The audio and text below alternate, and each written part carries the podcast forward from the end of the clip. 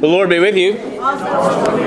Let us pray. Dear Lord God, we thank you so much for your uh, mercy. Your mercies are new every morning. And we thank you for the mercy that is uh, your revealed word. Uh, we thank you, Lord, for the gospel message. We thank you that, uh, that it doesn't change. No matter how our lives change, no matter the ebb and flow or the up and the down, we pray, praise you, Lord, that your gospel um, supersedes all, and that, that it, whether in good times or in difficult times, you uh, have us in your hands, and uh, that by the finished work of Jesus Christ. So we, we pray now, Lord, as we turn to 1 Peter, that we would uh, have that message renewed to us, that it would, in fact, meet us right where we are.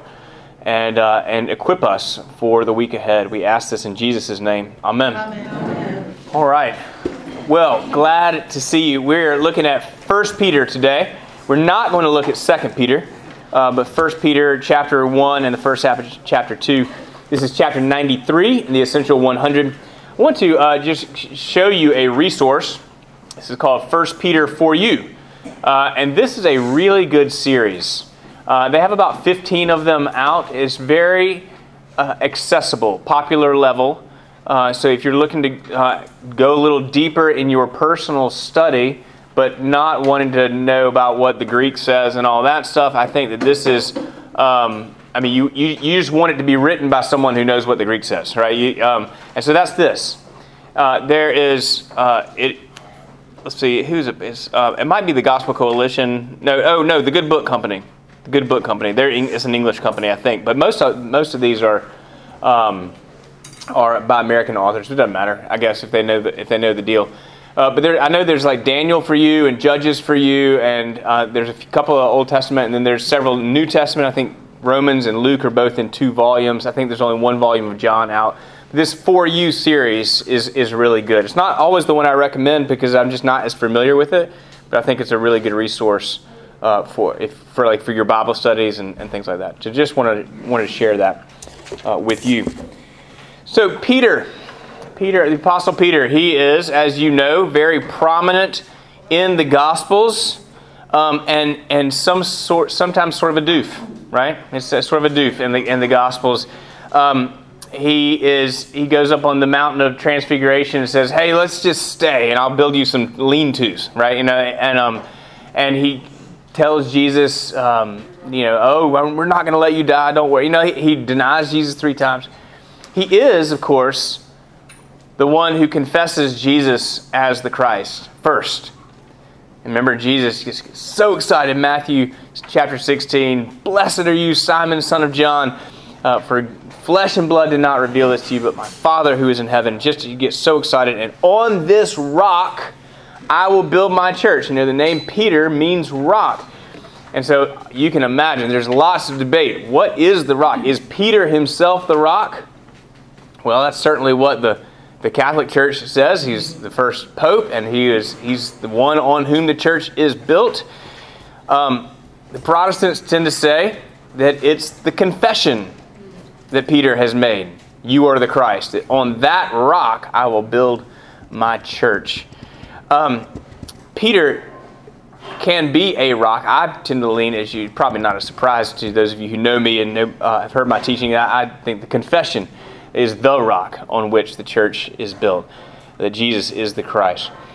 But it's interesting. So he denies Jesus three times, and then uh, after the resurrection, he's kind of puttering around on the on the on the beach, and Jesus, the resurrected Jesus, says, "Peter, do you love me?" Lord, you you know that I love you, as if to say, I, I'm I'm really sorry. I mean, he didn't say I'm really sorry for what I did or what uh, how I denied you, but I'm, I'm. You know that that doesn't mean I don't love you.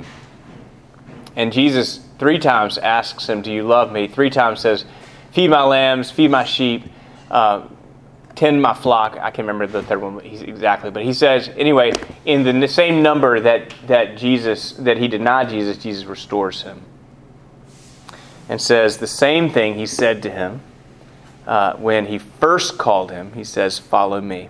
It's a really sweet, I mean, just a really wonderful scene there at the end of John.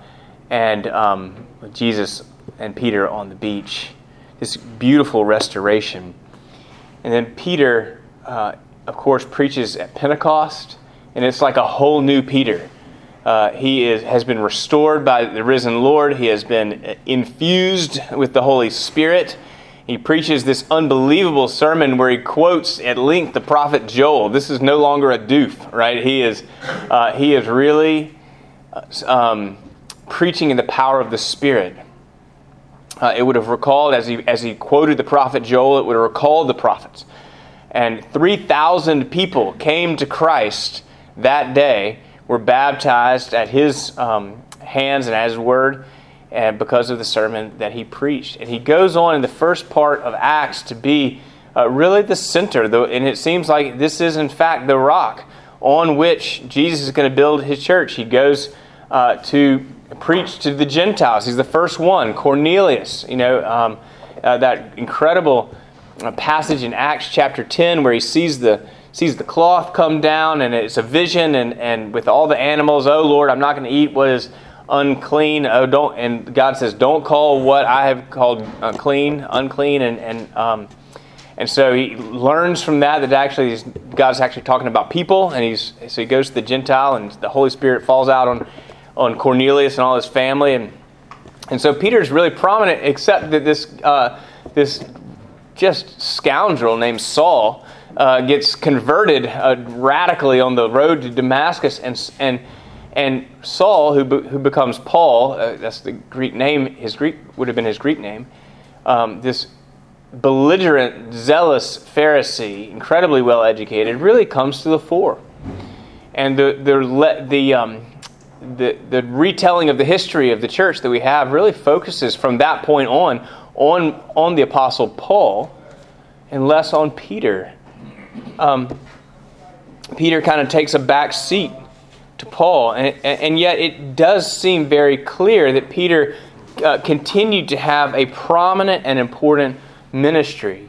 Uh, it's not like Paul came on and he and Peter retired and went back to fishing like he did right after the resurrection, right? He, he, um, uh, so he is uh, writing to uh, churches throughout modern day Turkey. So the regions of Asia Asia was just this little bitty thing about the size of North Florida. I mean, it was just not, not that big of a place, um, like, like it is now. Um, but that's just the region that was called Asia. Galatia, Cappadocia, Pontus. So he's writing to Christians there, and um, and he has two letters. So um, you can imagine, and you probably have heard that the authorship of these letters is sometimes disputed among scholars it's what made it into Scripture. There's no, there's no reason for us to debate that here. I happen to believe that it was the Apostle Paul who wrote them. And he's probably writing from uh, prison in Rome. Has anybody ever been to the prison in Rome, the Mamertine prison? It's on the, um, it's right there in the uh, Forum area, the sort of ruins uh, in, in Rome. And it's just this hole. Uh, and they would have had to been lowered or thrown down into this hole uh, at one point uh, back then. Now there's steps going down into it, and there is a there's a uh, like a spring, which was said to have sprung at the prayer of Peter, who was famished. Uh, and, and it's also said that Paul was in this same prison, not at the same time. But that's where I, I've been there, and I always think about that place, and so I don't know exactly if that was the place that, that Peter wrote this letter from or, or what, but it, it, was dank for sure. Dank. Um, and, and what is amazing is that he who was in prison and probably in terrible conditions is writing to these Christians who are in, uh, facing persecution throughout uh, the region of Asia and Pontus and Cappadocia and Galatia and encouraging them with this exuberance. The whole letter has this ex- exuberant, joyful tone. It's, it's remarkable to think that Peter was in prison when he wrote this. And uh, just thinking about it, it kind of makes me hot. Um, the, um, I don't know, it's just the humidity or something. Pardon me. Um,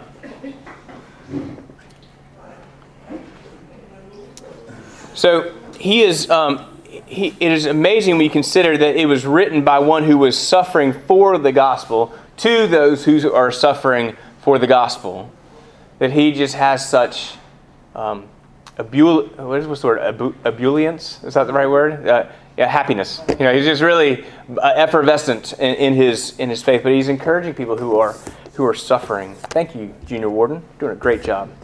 All right, so. Um, I want to just kind of work through some of the verses uh, as uh, as we come to this. I, I don't have uh, main topics and themes and stuff. I just want to kind of work through. If you have your Bible with you, or you can turn on your, you should have your Bible on your phone. You should just have your Bible on your phone. So we're in 1 Peter uh, chapter one, where he uh, introduces himself. I'm Peter. I'm writing to all the churches over there. Um, grace and peace be multiplied to you. And he says, Blessed be the God and Father of our Lord Jesus Christ. According to his great mercy, he has caused us to be born again to a living hope through the resurrection of Jesus Christ from the dead, to an inheritance that is imperishable, undefiled, and unfading, kept in heaven for you, who by God's power are being guarded through faith for a salvation ready to be revealed in the last time. That's just how they wrote. They just they would change topics in the middle of a sentence and just go. You know, like and Paul does that. We see him doing that a lot. Blessed be God. That's that's where that's where Peter starts. Blessed be God, the Father of our Lord Jesus Christ, according to his great mercy. You would think that someone in the bottom of a dank prison cell would be crying out for mercy, but what he is proclaiming is that he has already received it, and so have these Christians who are, who are in difficulty. They've already received mercy. And he doesn't mean it like you've gotten your portion, you know, be quiet. He means like it is you need to step into the mercy that you have already received. And what he says is that this mercy, you've been born again to a living hope. Can we talk about that phrase born again a little bit? It has sort of a freight in our culture, doesn't it? Um, I, I, I can remember um, times where someone has asked me if I have been born again. And, you know, it kind of annoys me. I don't know. Um, you know, like, yes. And something, you know, what's what I, actually, it doesn't really, I mean, I like it when they, to talk about it, but what annoys me is that they don't believe me and they want to keep talking about it. Oh, yes, but what I mean by that, no, I've been born again. Like, I, I, I love Jesus and I believe that his sins atone, I mean, I mean, he didn't have sins, his cross atoned for my sin. And so, um, and, and, so I have, I mean, I, but it, I don't know about you, but when someone evangelizes me, asking me if I've been born again or whatever, I just want to run. but, um, am I, am I alone in that? I'm, surely, surely. Um, the, uh, but, and, and so we, you know, sometimes Episcopalians, mainliners, whatever, we don't, we don't talk about being born again that much, but born, I mean, it's a biblical phrase. It's not, the Baptists didn't make it up. You know, it's, it's a, it's a biblical phrase. And so we need to mean, we need, number one, we need not be ashamed of it. Number two, we need to mean what they meant, what the Bible means by that. What, what, does, what does it mean to be born again from a, in, a, in this biblical sense? I mean, this is the same word or word com- it's not exact but it's the word same word family combination that jesus uh, used when he spoke to uh, nicodemus who said, remember, he said, You must be born again. And Nicodemus says, You can't crawl back into your mom's womb. Like what? So, um, and, and Jesus says, Are you, are you kidding me? You are the teacher of Israel. You don't understand these things. You must be born again. Jesus says it, Peter says it. What does it mean? To accept Jesus as your Lord and Savior. To accept Jesus as your Lord and Savior. Okay?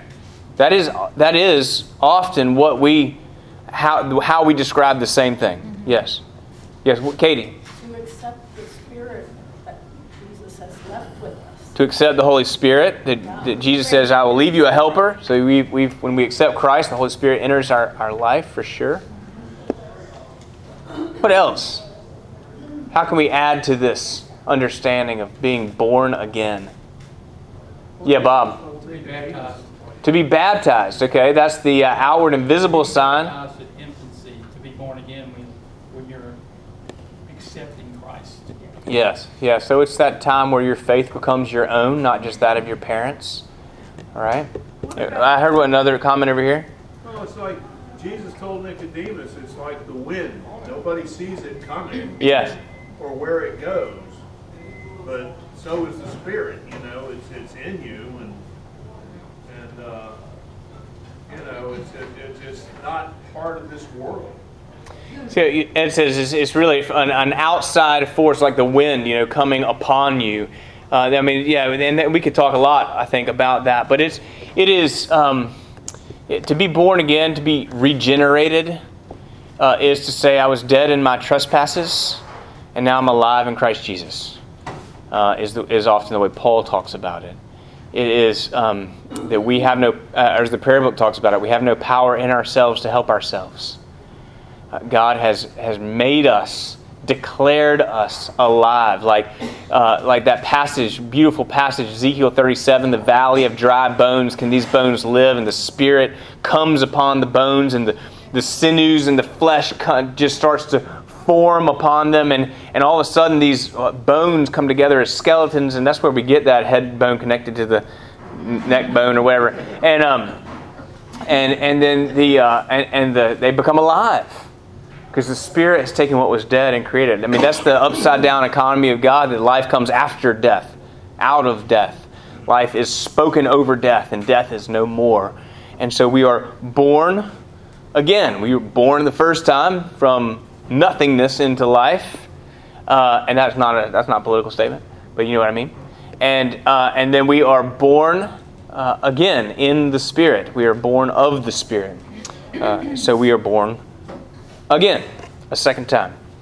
Um, so he says that we are uh, born again to an in, uh, to the living hope through the resurrection of Jesus. That's the new life we have. To an inheritance that is imperishable, undefiled, and unfading, kept in heaven for you. So, who gets an inheritance? I know. I know. Okay, so take it out of this. So, when, when, who are you leaving an inheritance to? To your children. The so he, this is a, a family. Uh, this is a family uh, familial description. We have an inheritance because we have been declared to be God's children, and by His grace, and it is kept in heaven, and it is uh, in the midst of everything that you are suffering, Christians there in Turkey and Christians here in Mandarin, everything that, that is going on in your life as you as life sends you a, a right and then a left, that you are uh, it, what you have received in Christ is unfading. It is imperishable. It cannot be killed. It cannot be taken away from you. It is uh, undefiled. No matter how many people um, thrash against you, whatever you suffer, whatever you do to yourself and suffer the consequences of your own actions, uh, what you have been declared is uh, cannot be taken away from you. That is the nature of grace. God got you into this. He's the only one that could take you out. Right? That's you know Bill Cosby used to say that you know I, I brought you into this world. I'll take you out. You know, talking to his children. And I guess I shouldn't quote Bill Cosby anymore. Sorry about that. Um, but I'm just working from the hip here, guys. All right. So, um, but but it's uh, you know God's. It, somebody explained it to me like if what a comfort. This is this is and I don't, I don't want to go too far down this road. But it, the, doctrine of election it doesn't mean you don't have free will, but the doctrine of election says God chose you, which means you can't mess it up. Right? Your salvation's His business. He, he declared it to you. You just glory in it. When you do something stupid, ask forgiveness, but it's not. It hadn't canceled anything because He's the one who put you in the. I mean, another preacher say you're we're caged by grace. You're locked in it and you can't get out of it.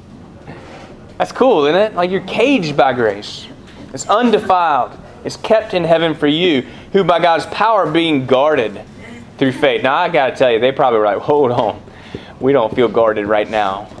I, you know, we don't really know what the nature of the persecution was. Uh, my guess is that it was largely uh, economic. It might have been um, government, uh, physical persecution, you know, uh, death or something like that. And certainly Christians uh, did go on to face that, do still in some sectors today. But what he's saying is, even then, God's guarding your faith. Because they could kill you. It doesn't take God's love from you. You're still with Him, and you're going to be with Him soon.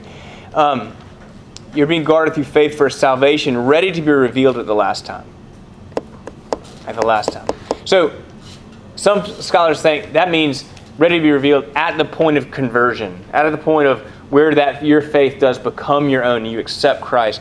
But but most see this as at the last day, like you know, your name's written in the Lamb's Book of Life. You're going to be ushered into the, the kingdom in a um, in a new way. Now, when you when you die, you you go to be with Jesus. But there's a, a fuller sort of end times. Everyone then comes together, new heaven, new earth. We can talk about it another time. We probably will talk about that in a couple weeks when we talk about Revelation. So, um, all right. So he is.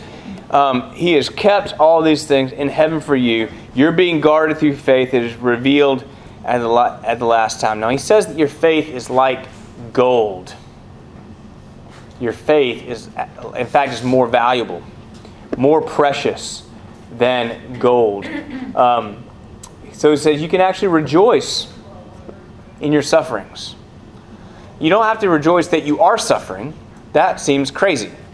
But in the midst of your suffering, you can rejoice that no amount of suffering can take away what God has declared to be true about you. No suffering can take away the promise that God has made over you and that awaits you uh, in heaven. Um, so you can rejoice. And that takes discipline, doesn't it? Because, I mean, sometimes you can hardly breathe. And I don't know what it is. I don't, I don't what, you know, again, I don't want to be a downer and, and talk about uh, undue suffering, pickle scabs or anything, but I, you know, I, we're all going through something, or we're going to go through something, or we have gone through something. And, and what a comfort. Um, but, it, but it takes discipline in the midst of that to remember that God has us. That God has us. The, the reason we're going through it, Peter says, is to test our faith. And I don't think he means that God is testing you to see if your faith is genuine. I think it's much more like like a long and terrible workout. Where your body, you know what happens in a workout is that you get broken down a little bit so that you can be built up. You're put to the test in that workout and your muscles get really sore and tired so that they can be built back up for more strength. The tested genuineness of your faith, more precious than gold, though it is uh, that perishes, though it's tested by fire, may be found to result in praise and glory and honor at the revelation of Jesus Christ. Testing the genuineness of our faith. Uh, not, again, not to try to trick you, not to get you out of the family, but to strengthen your faith. To draw near, I mean, those suffering times are times to draw near to God. Um, and he, he affirms them. You hadn't seen him, but you love him. You, you don't see him now. And you wish you did because that would mean, if you saw Jesus, that would be a, mean an end to your suffering but you believe in Him. And you rejoice with joy that is inexpressible and filled with glory. Um, because you're obtaining the outcome of your faith, which is the salvation of your souls. All right, now, I feel like I'm talking a lot. Push, push back, respond. Yes, Josh. Um, in the part about the gold, you had uh, your ESV, right? Yeah, that's probably using. Yeah. This is the CSV, Christian Standard Version. It says actually uh, said, it says, uh, more valuable, more valuable than gold, though perishable, is refined by fire. Yes. So it's probably instead of your faith being tested, your faith is being refined. It's being refined. Yes, that's that's yes. Um, so it's an interesting, interesting difference. You're still being melted. Well, yeah, I mean that that I, the the gold goes is put in the fire, and the impurities rise to the top, and the dross is, is pulled off, so that it is then more pure after that. That's the testing that we're talking about, or the refining nature of this uh, that he's talking about. But it, let me tell you, that fire's hot. It ain't, no, it ain't no fun. And I'm not trying to say, hey, cheer up. Although, I mean, what I mean, Peter, as a sufferer, is saying, look look up, right? Look up because suffering and that makes us look down. Look up. Look at Christ. See what He's doing. Um, I want to skip ahead a little bit. He does. He calls us to be holy. Always, we know, we must remember. We should be living a life that is different in the world around us, a life that is impacted by our faith, but it is never, uh, never in order to earn God's favor. It is always and only as a response to God's favor. He, he, this is what Peter's saying. You have been declared righteous. He has given you mercy, un, imperishable, unfading, undefiled. Um, but he is, uh, he says, prepare your minds for action. Be sober-minded. Set your hope fully on grace. The title of this, the class today. Set your hope fully on grace. In other words, your, your ultimate hope isn't in your suffering ending. Your hope is in grace. Now, we want your suffering to end. We're going to pray that God will make it end. But ultimately, your hope is on the finished work of Christ, the death and resurrection. There may be a time where I need you to preach that to me. So I hope you will. I hope you will. Um, let me move ahead a little bit to. Um, and there's so much in there. We can just maybe we should have a pre- preaching series on First Peter. That'd be awesome. Um, what we uh, let me move ahead to chapter two, and, it, and the E100 just has the uh, first 12, 12 verses. But he talks about Jesus as as the rock. It's interesting. And I've never, never thought about this before, right this second. That Peter, who is the rock on whom uh, Christ is building his church is now talking about Jesus as the rock. Maybe we should take uh, something from that. But so he says, put away all malice, all deceit, hypocrisy, envy, slander. Think about, think about when, when you're let's say let's say these poor people are being persecuted by, um, you know, they, they're not allowed to be in the trade guilds, and so they're they're becoming impoverished because you can't buy bricks from people who didn't make bricks out of the trade guild or whatever it is uh, in the in their culture. Uh, and what happens? You become angry at those people. Uh, you're you got maybe you become angry at God, or you decide to lie about it. And well, it, you know, it's just my spouse. It's just not really, you know, I, whatever. I don't know. Hypocrisy, envy. Oh, I just wish that I was not, you know, like this. I wish I. Envy is envy is the um, is wishing you had someone else's life. That's what that's what envy is and, and slander, I'm talking bad about those people, Peter says, put it away. Put it away. Like newborn infants, long for the pure spiritual milk that by it you may grow up to salvation, if indeed you have tasted that the Lord is good. And as you come to him, a living stone rejected by men, but in the sight of God chosen and precious. That's, that is, he's actually going to quote the, ver- the verse that he's referring to there, but it's from Psalm 118. You yourselves, like living stones, are being built up as a spiritual house. One stone can't make a house, right? That's called a cave, I guess. But the um, you, it's a, it's pretty remarkable. We're each rocks on which the church is built, in, in a sense, but we are being put together to build a spiritual house in order to home someone, to, to, uh, to receive someone, to provide hospitality, to nurture and welcome them. But we're doing that together. God is placing us and putting us uh, together. Because we're to be a royal priesthood. I mean, this is where people, theologians talk about the priesthood of all believers.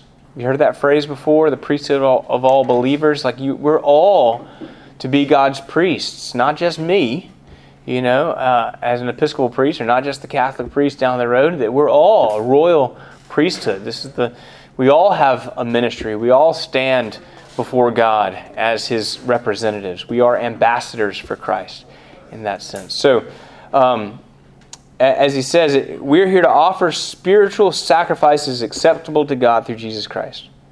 So when you serve your church, when you give to your church, when you um, serve your neighbor who's going through a difficult time, when you serve your child who's going through a difficult time, you do it in the name of Jesus. You're offering a spiritual sacrifice to God through Jesus Christ. For it stands in Scripture Behold, I'm laying in Zion a stone, a cornerstone, chosen and precious, and whoever believes in him will not be put to shame. So he's quoting now from Isaiah chapter 28.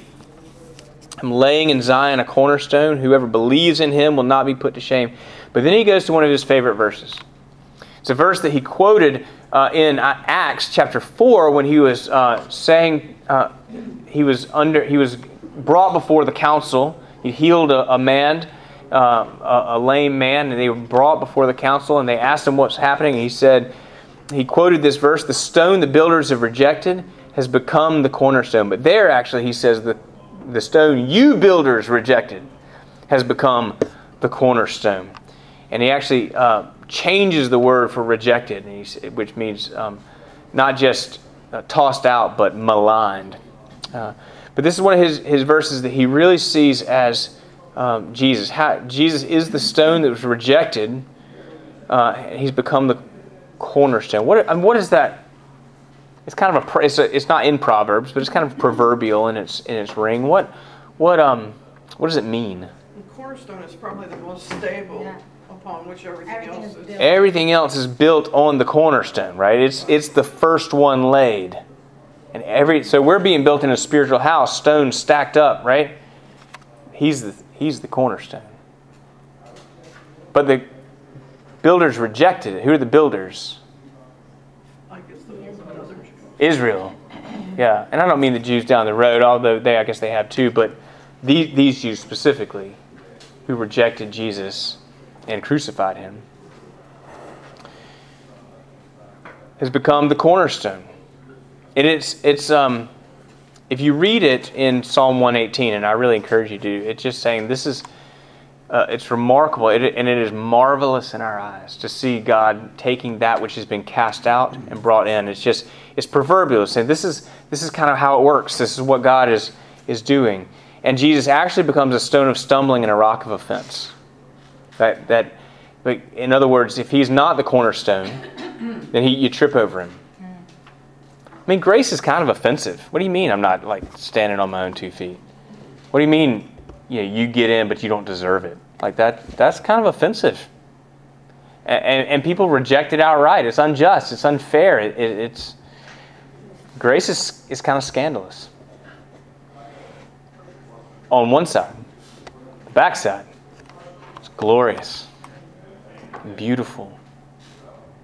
Well, don't you think it's it's grace is sort of helping you to humble yourself that you want to have the positive side. Grace is, uh, Joyce said, don't you think that grace is helping you to humble yourself so that you want to have the positive side? I think that's the fruit of it. But I think that for those who have not received grace, mean, that's what that's our that's our parable today, right? I mean, that's that's the. Um, Even if you receive it, you have flaws. You're not perfect. So right. Therefore, but know. once you've received grace and you have flaws, you know you have a place to bring those flaws. Right. That's and you're thankful. Right. And it hum it does hum you know that's one of the things I say in my sermon. The gospel humbles you to the dust, but it also at the same time exalts you. At the same time. And so you never have to worry. Um, Jesus is no longer a, a stone of stumbling and a rock of offense, but he is the chief cornerstone of your life uh, the thing on which your life is built, the thing on which the, the church is built. Interesting. Again, I gotta. I want to do some thinking about that. I'm sure I'm not the first one to think of it. I, am sure that there are great articles about Peter, the rock, now referring to Jesus as a rock um, on which we're built. But you are. This is very. Um, he's he is. As we look at uh, go into verse nine and ten, he is looking. He is using. Um, Old Testament language. He is using language that describes the people, the chosen people of God. You, church, are a chosen people, a chosen race, a royal priesthood, a holy nation, a people for his own possession, that, that you may proclaim the excellencies of him who called you out of darkness and into his marvelous light. Once you were not a people. Remember, they were the Gentiles? And this is uh, echoes, I think it's Isaiah. I can't remember. It's Isaiah, but I can't remember. Uh, you are not my people, is what he says. Now you are my people. I think Hosea also. You were not a people, but now you are God's people. Once you had not received mercy, but now you have received mercy. There's a transition.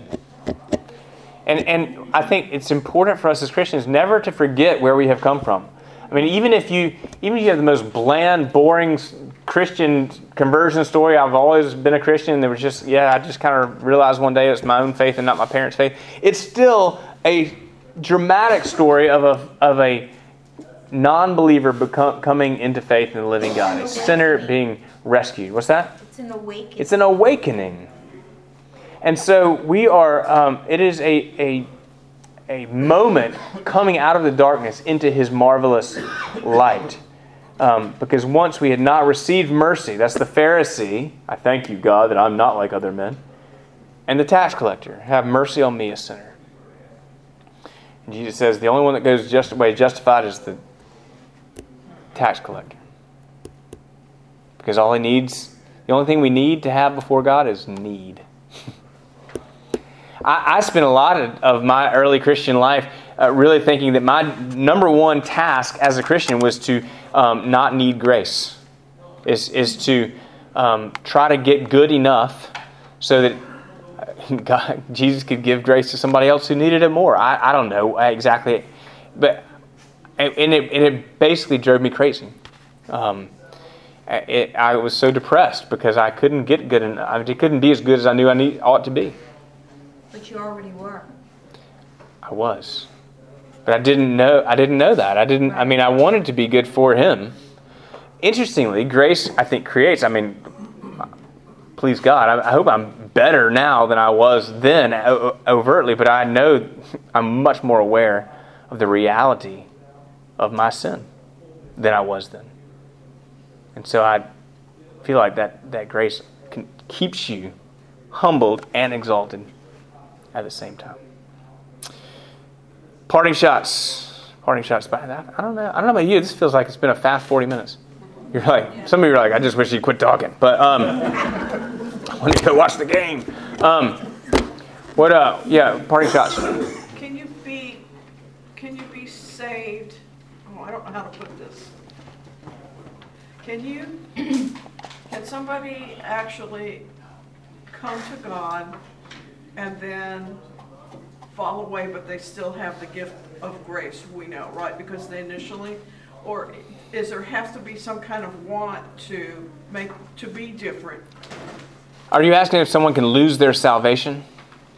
Yes. I mean, obviously, there's different opinions about that. I don't think so, because of what I just said. That that we're caged by grace. Right. Um, I, it does make me wonder because I certainly have known people who are very heavily involved and fall away. It makes me wonder if they ever were actually saved. Yeah.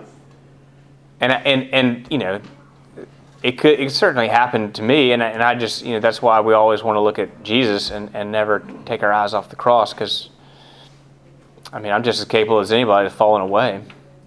That's But I've known. I mean, I think it does. I think it does call into question what what was it about in the first place? Right. Yeah, Katie. That's part of the argument with the, what is the unforgivable sin? You know, same, same kind of thing. Or we were, When we were reading verses, um, verse nine especially, um, this morning, I got the picture of us at this point being back in the Garden of Eden, Hmm. walking with God. again. Yeah. Yeah. Back in the garden or in the New Jerusalem, walking with, walking with God. All right, I gotta go to church. So love you, and we'll see. Next week is uh, James. And buckle up, man. Wanna be a monk? yeah, Are yeah. we just doing just James? Just James. James, the book of James. Daylight savings time starts next week. Oh yeah. All back. Fall back. Fall back